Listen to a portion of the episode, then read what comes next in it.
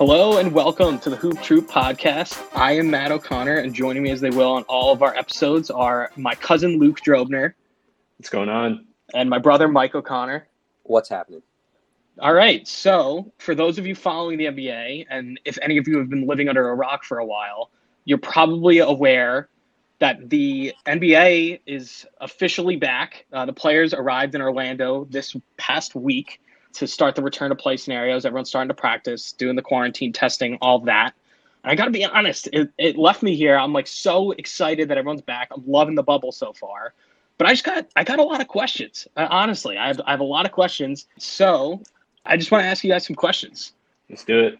So I'll start off. I'll start off easy because uh, we'll build to some of the more fun ones. But the first one I want to talk about here is the race for the the West or the excuse me the Eastern Conference eighth seed. As we discussed earlier, we kind of had our bets that it was going to be the Nets in eighth, but a lot of things have changed. Most of the Nets have decided not to go to the Orlando bubble. And in that same capacity, most of the Wizards, including Bradley Beal uh, and Davis Bertans, have said that they're not going to be going. So it's basically a race for the eighth spot between two garbage teams right now. I call them the replace Nets because the replacements, but between the, the Nets and the Wizards, and now I'll fill you in as well. Spencer Dinwiddie, DeAndre Jordan, obviously Kyrie and Kevin Durant are not going. Wilson Chandler said he's not going for the Nets. They truly are just they're replacement players. You have Caris LeVert and Joe Harris and just oh, a heaping pile of, of poo going. Oh. Um, between honestly, Hey, it's what it Jamal. Jamal Crawford's not that bad. All right, fine. Between these the two Bees, man. teams, who do you think ultimately lands in the eighth spot? Mike, you want to start?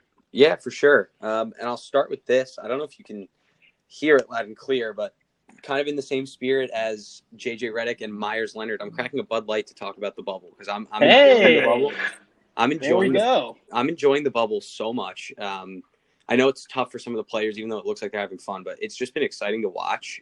And this race for the eight seed in the in the East, I didn't think I was going to be as into it as I am, but with this Nets team doing what they've decided to do with the postseason or the the end of this season, I I do think they'll wind up in the eight spot. I I think the Magic are solid. I actually think the Magic are really solid. Maybe I'm overbuying the the Magic, but I think the Magic will obviously get to the seven, and the Nets still have the best two people on the court between the Wizards and themselves, which is Caris LeVert, obviously, and Jamal Crawford. Jamal Crawford is just always going to be good. Doesn't matter how Is- he is. Is Jarrett Wow. Allen going? Jarrett Allen is still going. Um, Yeah, Jarrett Oh Allen. my God. Nick, Cla- I- Nick then I- Claxton is not going. Yeah. But yeah, generally speaking, I will say we are getting gypped here because I was so excited and I honestly I made all these notes at the beginning of the week and then tragedy struck. The Nets had signed Michael Beasley to be part of this team, and I was so excited. We are gonna get B Easy back in the NBA. I was so pumped. He's one of my favorite players because he's I mean He's Maybe he's not, just based on appeal. Yeah, exactly. He's the most woke player in the NBA. But he, within the span of like four days of signing the contract with the Nets, was confirmed to have coronavirus, and now they're just not bringing him anymore. So our one true god, Michael Beasley, is not going to be playing anymore. So at this point, I think the Nets are just going to lose all eight games they play because they have they don't have our our one true Lord and Savior with them. But but I I really I do I still do think they're not going to lose as much as you think compared to the Wizards. But Luke, I don't know what you think. Yeah. So I sent you guys an article a couple. Uh, not really an article, but like a playoff prediction calculator. Yeah. By five thirty eight. I sent you guys that the other day. They have the Magic at a over ninety nine percent chance to make the playoffs, and that makes a lot of sense because they're at, down in Orlando at full strength, unlike the Wizards who don't have Beal and Bertans, or the Nets who literally have a bunch of players that weren't on the roster a month ago. So Right.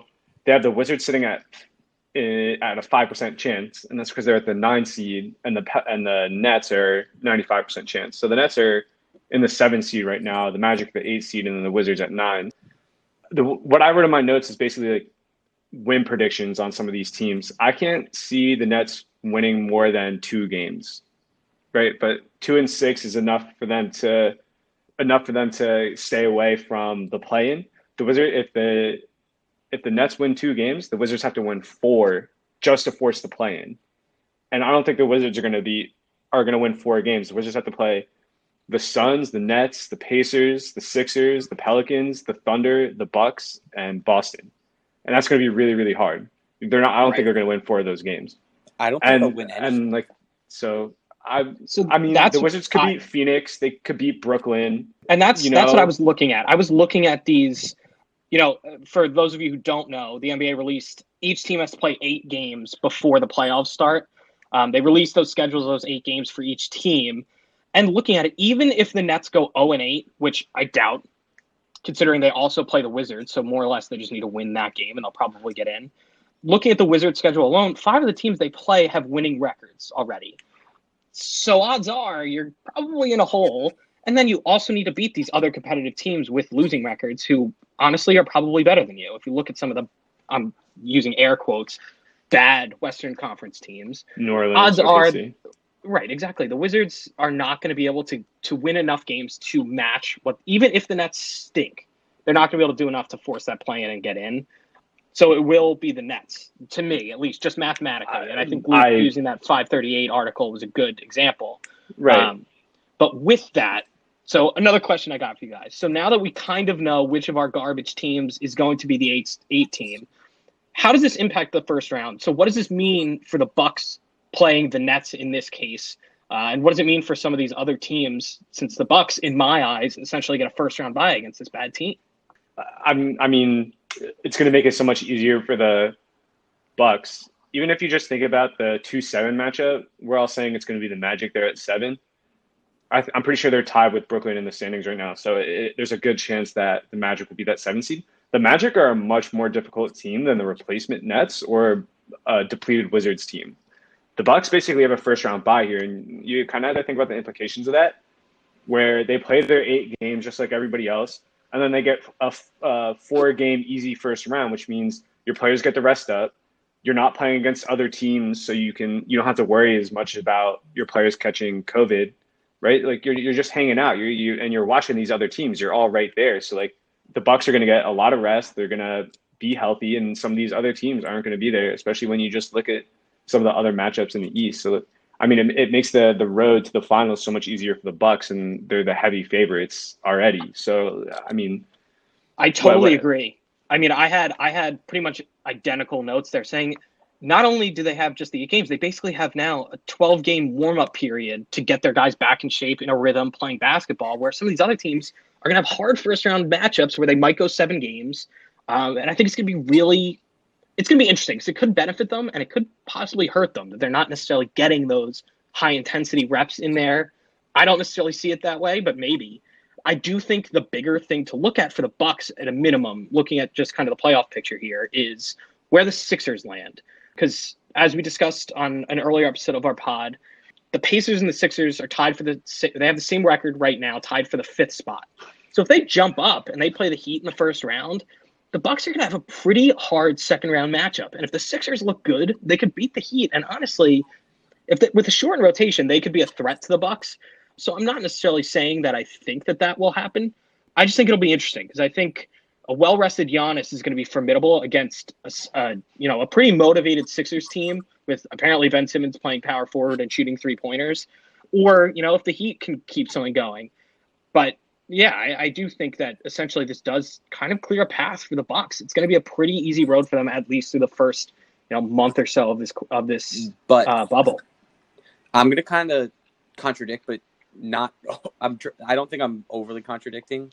You, you're saying an easy road, but I do think the Sixers. I said it in the podcast where we were still like speculating on what was going to be happening, and now that we know, I think the 76ers are going to bump the Pacers. I think the Sixers will move up, and I think they're going to demolish the Heat. The reason being is they finally made a 2K like move in putting Ben Simmons at full time power forward, which is I, I was rocked when I saw that, but it was it's such a huge move. Horford off the bench, and they're putting Milton in as a starter, and he was proving to be really really good. I think the Sixers are really not to be taken lightly, despite their regular season woes.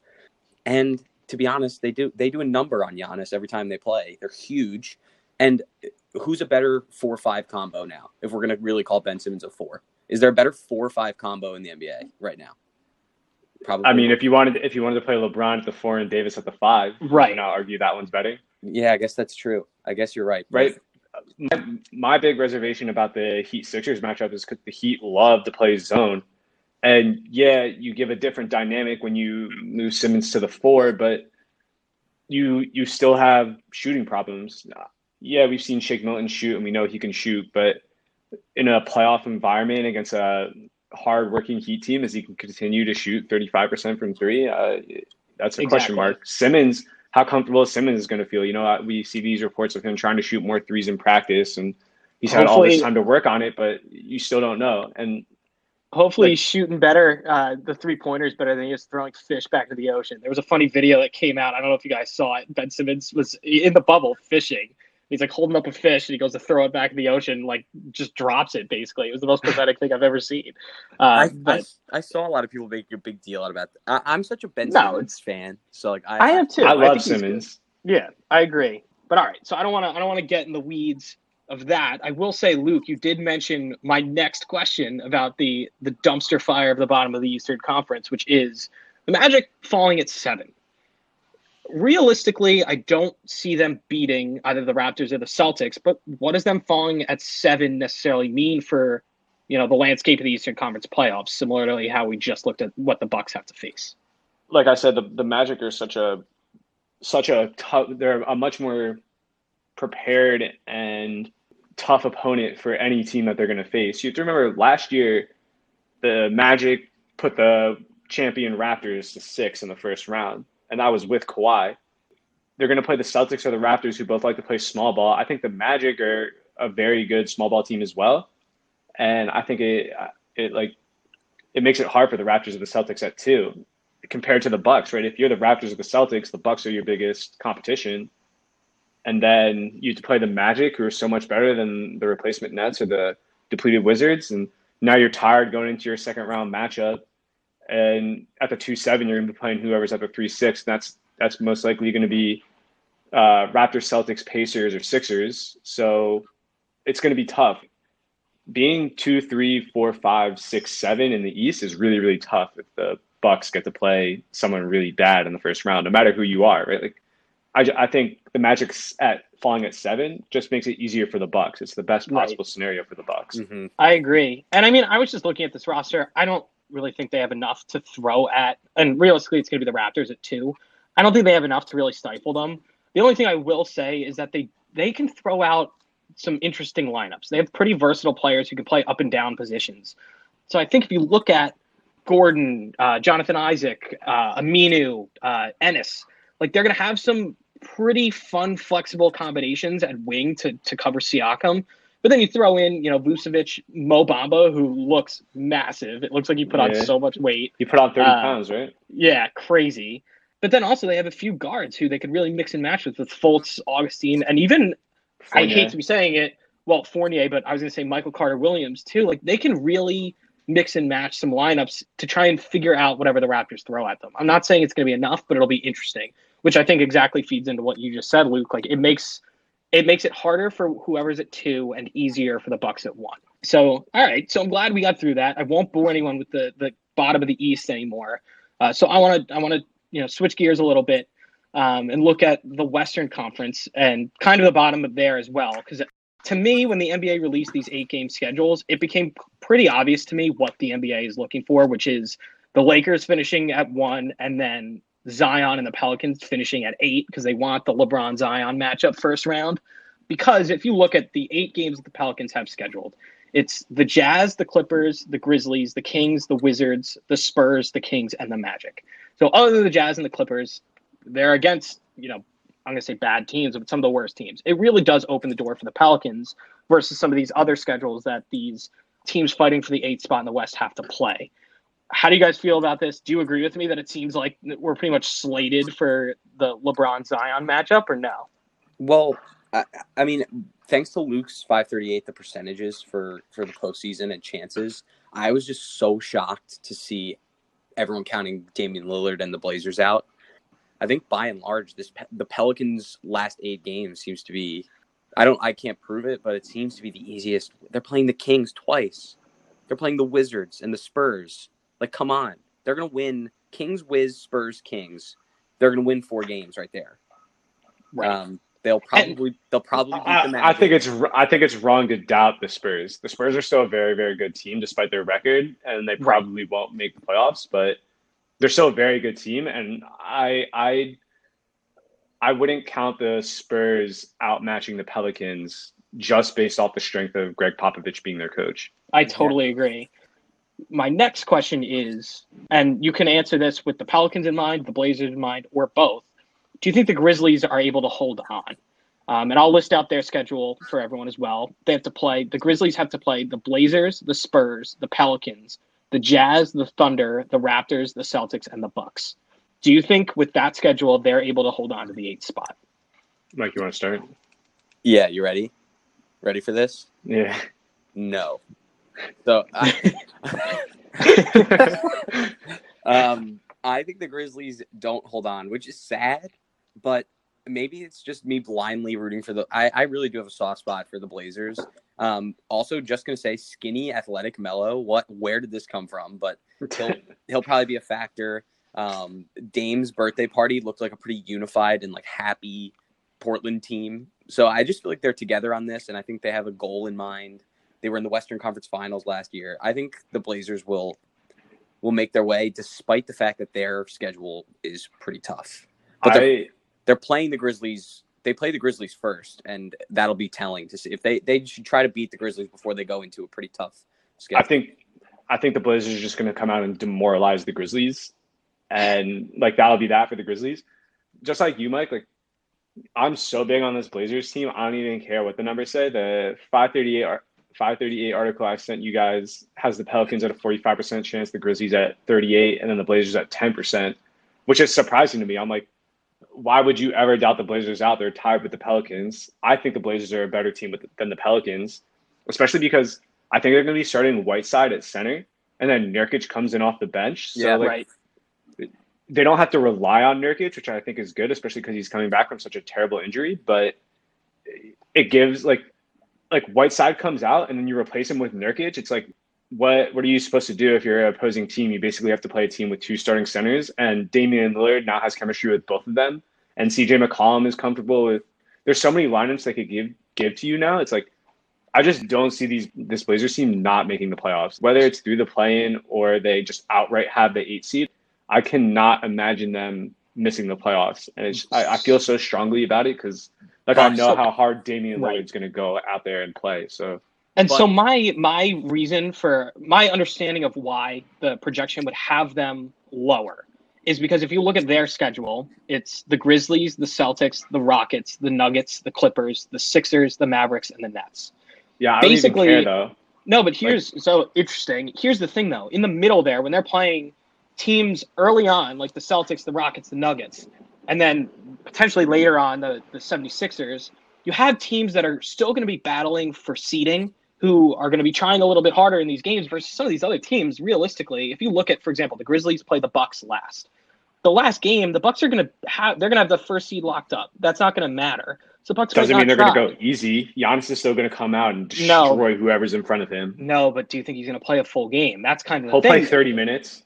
I don't know about that. Maybe that, but that's kind of my point. I think that's what they're factoring in is that they're going to have some more intense games, and that's why I think it is wide open. And I still think the Blazers are going to be the team to get in, but I do think the fix was kind of in when they were creating these schedules. They definitely, I feel like just based on the schedules alone, it looks like they want the Pelicans to get in. But again, I don't want to bore everyone with just talking about the quote unquote bad teams. What do you guys have on your return, you know, return to action watch list? Um, what are the things that you want to look for most? It could be teams you want to see play, players, um, specific games, storylines, whatever. What is what are some of the first things that come to mind for you with this restart? Can I can I start? Yeah, Yeah. hit me. Of course. Luka. And I know that that sounds obvious, but it's not as obvious as you think. So the reason I say that is the Mavericks, the Rockets, and the Thunder, and kind of the Jazz are all tied four through seven. I forget if it was ESPN that just put out the top ten players in the bubble, and Luka is seven. Like you're talking about a, a superstar on this team with Kristaps too, which I, I hate to say it, but he is. Like he's Kristaps is good, despite Yeah. you guys wanting to hate on him. and and the whole team is good. And Carlisle is one of the best coaches in the NBA. I would not be shocked. I think the Rockets will jump to to maybe four. That's a bold. It's a bold take, but I think the Mavericks have a, a jump to five in the West potential, and I'm excited to watch what they do. And then my other second thing that I'm watching is the Nuggets and the Clippers. I I don't know. So. I'll I'll intercept that because the first thing I had was thin, sexy Jokic. That is the absolute number one thing I want to see. Is he going to be dogging it up and down the court anymore? Is he going to be sprinting up and down like an actual basketball player now? If he I mean- does and is still as dominant, he's going to be a beast. He's literally he is going to be an amazing basketball player if he's actually in shape.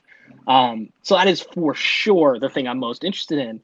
But I mean, I don't know. I, I get why you're saying that because I think the, the Nuggets are going to be a ton of fun. Like I'm seeing videos of them at practice where they, I mean, I don't even know what they're doing. Like their team chemistry seems off the charts. Um, so I think it's They have going a to be lot of continuity. That team Yes. is basically the same from last year. So exactly. I think it's going to be a lot of fun. And Luke, I didn't mean to cut you off. What were you going to say?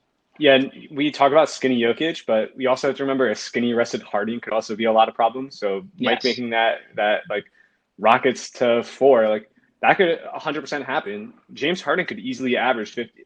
James Harden could drop 60 eight games straight. I'm not mm. even like not worried about it. Uh, right. Harden will lift this team no matter what. And, And so I think that's the other thing to point out with them is Westbrook and Harden already had coronavirus and have since joined the team. So there's no threat. I mean, to my Yeah, they're gonna go so hard It's- of them getting it again. So there's no chance they miss games because of it now.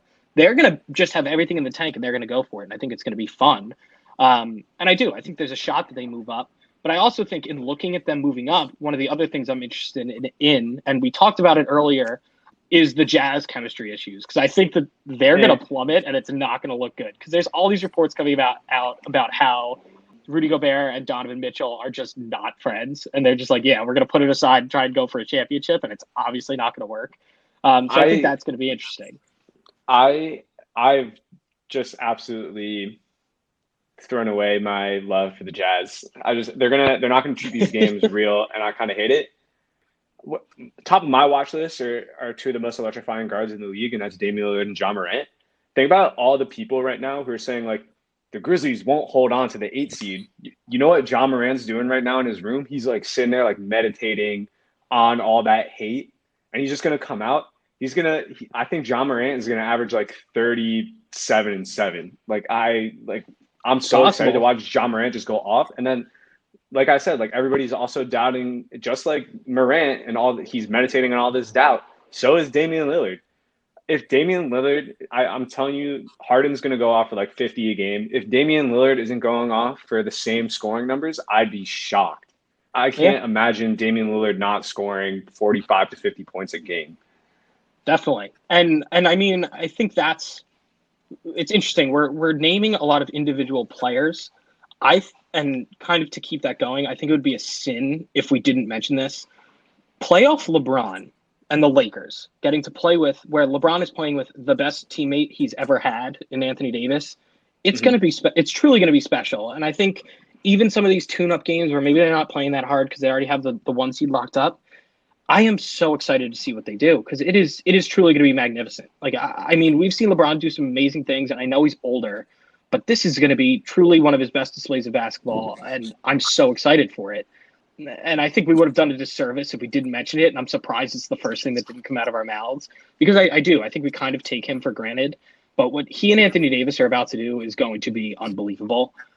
So that's We ex- we expect it from LeBron. Like if LeBron didn't average a triple double for like this entire Orlando restart, I'd be like, and he's not the goat anymore. Like I just expect him to do it, and that's why I'm not yeah, overly excited to watch him play. I'm like, I'm gonna t- I'm gonna flip on the Lakers Clippers game on the first night, and I'm just gonna watch LeBron be great, and it won't shock me. It, it won't be like interesting to me. I'll be like, ah, that's LeBron, right? Like, but if I turned on the TV and I saw Ja Morant dunking on Aron Baynes every other play, like I'd be like, wow, Ja Morant's really like exciting to watch, right? So yeah. I, I 100% agree with you. So- like we just kind of dismiss it. hmm Right. Right. So So- so, quickly Mike. now. Oh, Michael, go. Yeah. Um, no, just to touch on some of the things you were saying briefly. Um, I'm drinking my Bud Light like the, the Kermit meme with the tea about about about Gobert saying that the snitch line is is petty. It's important. People need to be held hundred accountable. percent. So Hey, that was- absolutely. Stay that safe. was- that was a moment where I was like, Gobert's the problem on this team. So I don't want to go down a, a, a big uh, rabbit yes. hole about what the Jazz need to do, but it's he seems to be the issue. but maybe yes, no, stuck I mean, up, stuck up Frenchman. And it's then, tough. And then, yeah, Matthew, you're right. The, the team that I'm going to watch every single, I'm going to watch every single game as it is. But the Lakers, I'm watching every single one. Cannot wait. And also, LeBron's 35. I'm taking advantage of however much longer I can watch him because like I said to Luke earlier in text earlier this week, I got the chills watching the block. I looked it up on YouTube and I just got the every um, time. And then um, just a, a, last intriguing thing. I hope Jayson Tatum has a historic defining postseason. Uh, it doesn't matter if they get to the Western uh, Eastern Conference Finals or the, just the second round, but something special just to continue his. His, I agree. His I, I think I think what he was doing before the NBA shut down back in February into March um, was magnificent. I think this is an opportunity for him to really propel himself into superstardom, and this could really be the start of that. Um, if he can show that he's able to take over, especially in a playoff atmosphere. Um, I know it's a little different now, but I totally agree. Like that's something I'm looking for too. Because if he can keep that up, the Celtics could easily get to the finals because they are a fantastic team too. But all right, so with that, those are those are my early questions. Uh, I have some more. They're a little different. They're not necessarily about the restart itself. So let's take a quick break, uh, and then we'll get back in here. I have some more questions for you guys about uh, the draft and then just kind of the shifting schedule as a whole. So, all right, one sec. We'll be right back.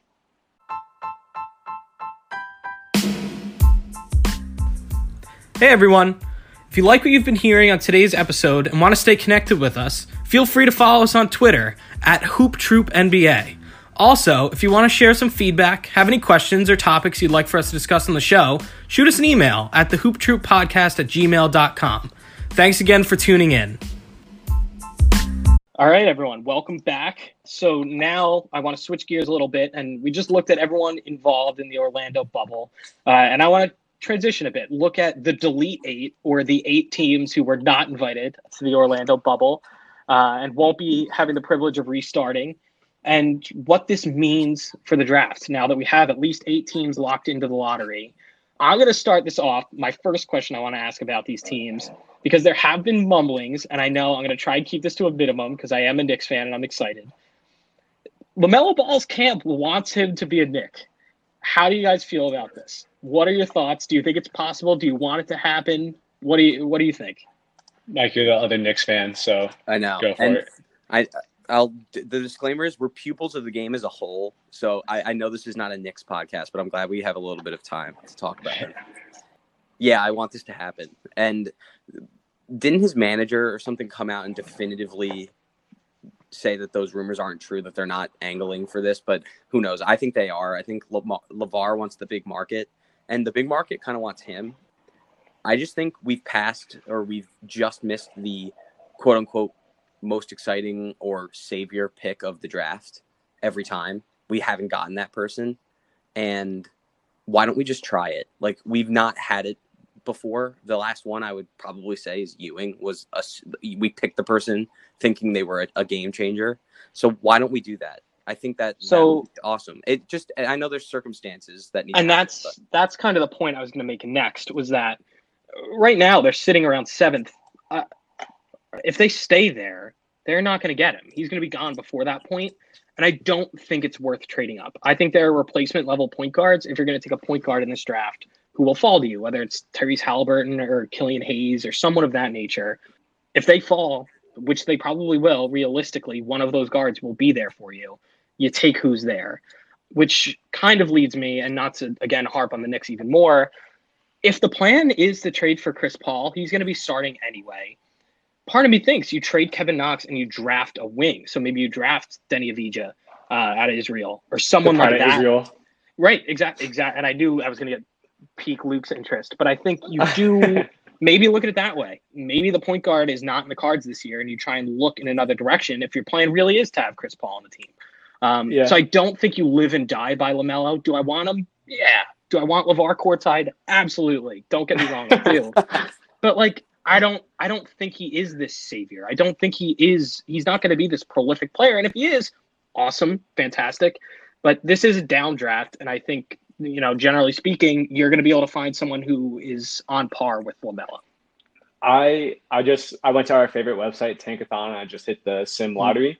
Nice. The Knicks on Tankathon got the first pick. They drafted hey, LaMelo. look at that. right, action. there, there you go. totally, totally random, and it works out for you guys. But I, I 100% agree. So, I mean, if you're going to trade for Chris Paul, trade for Chris Paul. I think outside of LaMelo Ball and James Wiseman, anybody you draft isn't going to be a game changer. They're going to be somewhere between a role player and an all star. I don't see a lot of huge potential in this draft. Some of the other guys I like, I love Deni Avdija. I think he has huge upside, but more realistically, I think he'll fall in that like fringe superstar, most likely a all star level at his peak. You guys like uh Okongwu, who I talk Mhm. about a lot when we talk about the Warriors. Like I think he I think he'll be an all star level piece. I think he's a great defender and I think he's like a good role man type thing. So, but more realistically, I think the Knicks will be looking at a Tyrese Halliburton or Killian Hayes if you're going to draft a point guard. And in my opinion, Tyrese Halliburton will always be a role player. I don't think he'll ever be a superstar. And Killian Hayes has that superstar potential, but we're not really sure yet, right? It's it's intriguing. A 6'5", 190 pound point guard who can get out and run. I was actually watching some of this film the other day. He's not like an athletic guy, but he seems to have all these counter moves in him, kind of like a Luka Doncic, which which is really intriguing, especially with a big guard at 6'5". So Yeah. you don't really know, and it might not. Yeah, I don't think you guys should trade up. I think you should just take what you get and see how it works out. So, So now, Luke, you mentioned Wiseman, and I think the general assumption here is, and this is was my next question, the Warriors are slated to have the number one pick. Whether it stays, who knows? We'll see when the lottery happens uh, in August. Um, but for the time being, they are one. With the first pick, do you think the Warriors take Wiseman, or do you think it's bolder for them to trade it away? What would you like to see the Warriors do with this pick? if I was the Warriors, no matter where I land in this draft, my first target and my only target at uh, at a top five pick is Onyeka Okongwu. I Mhm. don't know if I'm saying his name right or not, but I mean, when you when you really think about what the Warriors need and what they're going to look like next year, they're bringing back Curry, they're bringing back Thompson, they have Wiggins at three, they have Yay. Draymond at four five, right? So you need another four five, and all I all I ever hear about this kid coming out of USC is that he's a versatile defender. Not only is he going to protect your rim, but he's going to step out. He can guard a one or two. Maybe not so much the elite point guards like, uh, you know, a Damian Lillard or a Chris Paul. Maybe he can't guard those guys, but he's he's very switchable, and I think he fits so well in that system defensively. And then on offense, you get exactly what you need as well, where it's like I set screens and I dunk basketballs, and that's all the Warriors need, right? Thompson and Curry Right. will take care of everything else, and you have Draymond there. You can space the floor a little bit. He's a great passer. So, I mean, I think Wiseman's a great player, but I don't think he's right for this Warriors team. I think it would be better for Wise, both for Wiseman and the Warriors, if Wiseman ended up somewhere else, like Cleveland or Atlanta or the Bulls or something like that. So, I mean, Right. we'll see what happens. But in my opinion, Warriors have to stick with Okongwu. Interesting. See, my thought here is my initial reaction is I would like to see them try and move the pick. And whether that is to try and bring in, you know, a deeper bench or a center to go alongside, um, you get some sort of veteran presence. And I think teams would be willing to overpay, maybe give future picks, something like that, to have a first pick in this draft, potentially. Um. So that would be my first inkling. But then I think, you know, Wiseman and Okongwu probably realistically, if you're drafting on fit, make the most sense. But for me, the guy in this draft who, and I know we keep talking about him, who seems the most Warriors is Deni Avdija. Because to me, you know, playing small forward, he, ever since the restart in Israel where he's been playing, he's been shooting the lights out. Um, and he just seems to have the Warriors feel. You know how they have that certain culture and energy? He seems like moves ball and blah, blah, blah. Yeah. in this draft, he feels the most Warriors to me. Um, but I, I do, I would like to see them move it. Also, just because I think it would be interesting and fun to watch around the draft. But so now that we've kind of covered two teams that I find particularly interesting in the draft, uh, one thing I do want to note about the draft is that it is very point guard heavy, but the teams in the lottery don't necessarily need point guards or guards for that matter. So I'm just going to read off the first few se- first few seeds I'm calling them. At the bottom, uh, right now is the Warriors don't need a guard. Uh, Cleveland doesn't need a guard because they've drafted two the last two drafts. The Timberwolves just traded for D'Angelo Russell. The Hawks have Trae Young. The Pistons probably need a point guard. The Knicks probably need a guard. Um, but mind you, the Pistons do have Derrick Rose, and of course, the Knicks have Frank Ntilikina. Um, But then you have the Bulls, who uh, they just drafted. Uh, what's his name? Totally. Coby White. Coby White. Thank you. The Hornets. Uh, Terry. They just signed Terry Rozier. They probably do need a younger guard, but they, you know, they have one as of now. The Wizards are currently slated for ninth. Do they need a guard? Probably not, considering they have John Wall, Bradley Beal. So like you look at all these teams, the Suns, I guess, would need one at ten if they are there. But like none of these teams need guards, and it's guard heavy. So I think it's going to be super interesting what happens in this draft. I feel like teams are going to move around or you know try and trade down or trade into future drafts because no one really needs what's available. What do you guys think? Mike. So Matthew, I didn't know if you were going to bring this up. I wasn't sure because I was going to interrupt and say everyone in front of New York besides Detroit doesn't need a point guard. We're getting Lamelo. Like we're getting Lamelo. It's happening. I don't know because that's I, the thing. Yeah, but anyway, keep going. If we have our pick, I don't think we're taking, which might be a mistake. I don't think we're taking Wiseman or Deni. I think we would take Lamelo. Um, but, but I think like, it depends who's there. Like you said, this is going to be a weird draft because it just doesn't feel like anybody needs anyone. And like Luke said, no one no one is really wowing anyone, or the ceiling for these people, um, these players are if all all star fringe. So, it, it, which who who can predict these things? But that's why this will be interesting. It'll be interesting to see if Golden Golden State gave up the pick, but I I still think there's a strong chance we get Lamelo. It, Lonzo wound up in in LA. I'll just leave it. uh, you guys talk about the Pistons needing a guard really bad, and you bring up Derrick Rose, but Derrick Rose won't be in their long term plans. So no. I mean, uh, the Pistons are really a team that's looking for literally anybody, and so right. The, I think what's going to happen with the, the Pistons is they're going to try and draft the highest potential player on the board when it's their pick. Whether they get the first pick, if they get the first pick, they're drafting Wiseman or Lamelo. If they have the third pick and they can't get Lamelo or Wiseman, then they're going to draft Anthony Edwards, who who 6'5", 225 pounds. He's got this big frame. You know he, he can he has ball skills. He can play anywhere between one through three. So even if the Pistons do land in front of the Knicks, and it like you pose this question, like if the Pistons have to pick between Lamelo and Edwards, are they going to pick Lamelo or are they going to pick Edwards? You know, right? In my opinion, I, I think the Pistons are going to draft Anthony Edwards only because you it's easier to take a risk on a wing than a point guard. It takes so long for a point guard to be good, but you can kind of tell when a wing is good right away. It's like Jayson Tatum comes in the league, you're like, wow, he's really good, right? Same thing with Jaylen Brown. You think about some of these guys who get drafted in recent years, like it's really easy to draft a two three rather than a one. Right. So I agree. So I do. I think it. I think it will be interesting because a lot of teams are going to have draft on fit. There's a couple who are probably best available, but realistically more fit based. So it will. It's Especially going to be at the top. A lot of right. these teams at the top have players in place. You talk exactly. a lot about the Hawks. Like when the Hawks get up at four, who are they supposed to draft? They don't need a guard. They don't need a big. They have Clint really. Capela. They have John, John Collins. Collins. So like guys like Obi Toppin would be really really attractive to the Hawks team. So it, it's a big question mark. Exactly. All right, cool. So you guys have satisfied my my draft questions. I am going to quickly transition this a little bit because um, still kind of in the spirit of the restart. We are looking at the NBA playoffs extending into October of this year ish. Uh, and the NFL season is expected to start September 10th.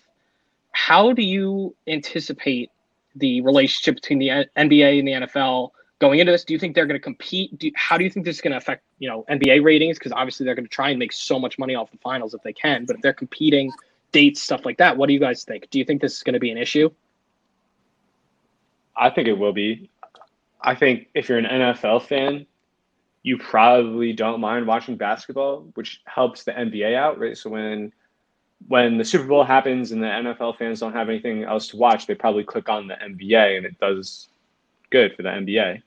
But here's the NBA getting to the end of their season, they want viewership to be high, and then all of a sudden the NFL comes on all those NFL fans aren't going to care about Thursday night or Sunday night basketball. They're going to turn on the football games. So you also to, like it's one thing to think about all the NFL fans moving from the NBA back to the NFL if the NFL does decide to start up, but you also have to remember that basketball is played almost every day, right? Like any day of the week, you could turn on the TV and there's a nationally televised game, especially now that we're in the playoffs. And I, I know ESPN released all their schedules. Football only happens three nights a week Sunday, Monday, Thursday. So if the NBA can kind of load all their games Tuesday, Wednesday, Friday, Saturday, it might work out okay. But right. We'll and so I had the same thought. And I think it is more likely that NFL fans will probably watch if you're if you're talking like the casual fan, you're probably going to watch your team's one game. If say Monday night football, your team is playing Monday night football versus, you know, you're watching an NBA conference finals game on a Monday. If your mm-hmm. team's playing Monday night football, you're probably going to watch that instead of the conference finals. It just probably would happen that way. Um, so I do think it could be an issue, but I still think the the gravity of having playoff games versus these football games, most people would realistically tune into the playoff games. Is my thought. Um, but I don't know. I think it'll be interesting, I do think it'll probably affect both of them. But I think it's also worth noting that these leagues have already been competing. Granted, it was like the NBA regular season and the NFL playoffs, but they were still going head to head at some point. And so I think there's already been some sort of relationship here, and I think you're going to have enough hungry fans watching both that it probably won't be too big of an issue. I think it's more interesting to look at what happens next season. Um, so if the NBA, for example, decides to start the season in December, so maybe they have a Christmas kickoff or something. I saw that rumored. Mm-hmm. How does this then? You're going to have the NFL in the middle of their season, um, kind of similar to how it was before, competing against the NBA regular season, playoffs, whatever. But then the NBA would go into the summer. How do you view this change? Do you think it benefits the NBA hurts the NBA, and then I guess looking at baseball and the NFL as well, because those are probably the two who would, you know, most be disrupted nobody, by nobody. This. Nobody cares about baseball really. right. I'm not gonna. I'm not gonna lie. I, I don't know how many people actually turn into the tune into the baseball games. Let's go Mets, uh, baby! It's our year. yeah, it's always it's always your year until you miss the playoffs year. and are trash. Mike, you want to you want to talk about the the shifted schedule a little bit? Yeah, I mean, I I think that the NBA has a, a pretty strategic opportunity to try to push their league pass a little more. The way that mm. I'm the way that I'm envisioning my December shaking out is I feel like more people like putting an NFL game on a big TV in a room, but I'm gonna have my laptop and I'm gonna have my NBA HQ set up on my laptop, and I imagine hungry sports fans like me. I'm and it's we it's a different perspective because I'm not a huge football guy. Um, mm-hmm. I think that it's going to be a lot of multitasking in the family room where there's a, a laptop open with League Pass, watching an NBA game um, while there's Sunday football on, or I, I still don't think there's too much of an overlap because the week nights when you're waiting all week for a football game, you can satisfy the urge a little bit, even if you're not the biggest NBA fan with NBA games during the week. So I, I really don't think they step on each other's toes. And then the NBA recoups any losses it's incurring by competing with the, the football season in the summer. They're just going to dominate the summer and they're going to make a ton of revenue off of that. And it's the really the only thing you can watch. I'm a, I'm a big Yankees fan, but Luke is right. Even during the regular season of baseball, it's not as exciting as the one month of October. So I, I, I think that the NBA doesn't have much to worry about because the summer is going to be so huge for them. And that's, just, yeah, that's kind of where my head goes too. Right now, you might take a hit. Fine. You have a tough you know, end of your season competing with the NFL. But realistically, you're going to make all that back and more when the only thing you're competing against in the summer, when it's just the NBA versus the MLB, is that people, probably football fans, if they had to pick, they're going to watch the NBA instead of baseball. And so if you're going to have games on every night, the NBA is probably going to win. The MLB is probably the one league here that should be worried. I think generally it's probably a net positive for the NFL and the NBA because I think they'll compete less and so, other than this fall, I really actually think that this is going to be a net positive for both of those leagues. It's just so hard because baseball's so slow, and if you think about the attention span of the average viewer, mm-hmm. like, it's a dying I want to, I want to, I want to keep keep the action going, right? I want to, I want to see a rebound get grabbed and someone run down and dunk something, right? Like it's exciting to watch Giannis. It's exciting to watch Ja Morant. It's but let's like, just, let's just really I have to wait, I have to wait thirty. Again. I have to wait thirty seconds between each Syndergaard pitch. It's like, come on, right? Like, I just want to see you get in there and like pitch and stuff and have somebody smack a home run and blah blah blah. Mm-hmm. So yeah, I mean, it definitely it is. It's it's a dying game, but yeah, I mean, I think it does speak to kind of the future of the NBA. I think even despite everything going on with COVID and how it's disrupted everything, uh, that this league is for sure around to stay. I think it does absolutely captivate the people who love it. I think even casual fans appreciate it and they can sit down and watch any random game because it is so fast paced and it is intriguing. And so I do. I think with that, there is something for the NBA to be hopeful for. And I think that, you know, the future is realistically bright for them, even if, you know, in the short term it's a little tough uh, financially for them. I think generally speaking, the future is bright. But with that, you guys have answered all of my questions. Uh, so thank you for uh, letting me pick your brains. And for all of those uh, who decided to tune in and listen, I hope you guys appreciated all that we talked about here. Thank you for tuning into our episode. Uh, this was the Hoop Troop podcast. I would imagine the next time you're going to be hearing from us, we might have some games starting up or have already started. So if you appreciated what we had to hear uh, or what we had to say, excuse me, before the NBA was actually actively going on, you're going to want to hear what we have to say when the NBA does start up because there's going to be so much to talk about uh, in the coming weeks. Uh, so thanks. Stay safe out there with uh, COVID and everything going on. Uh, and thanks for listening.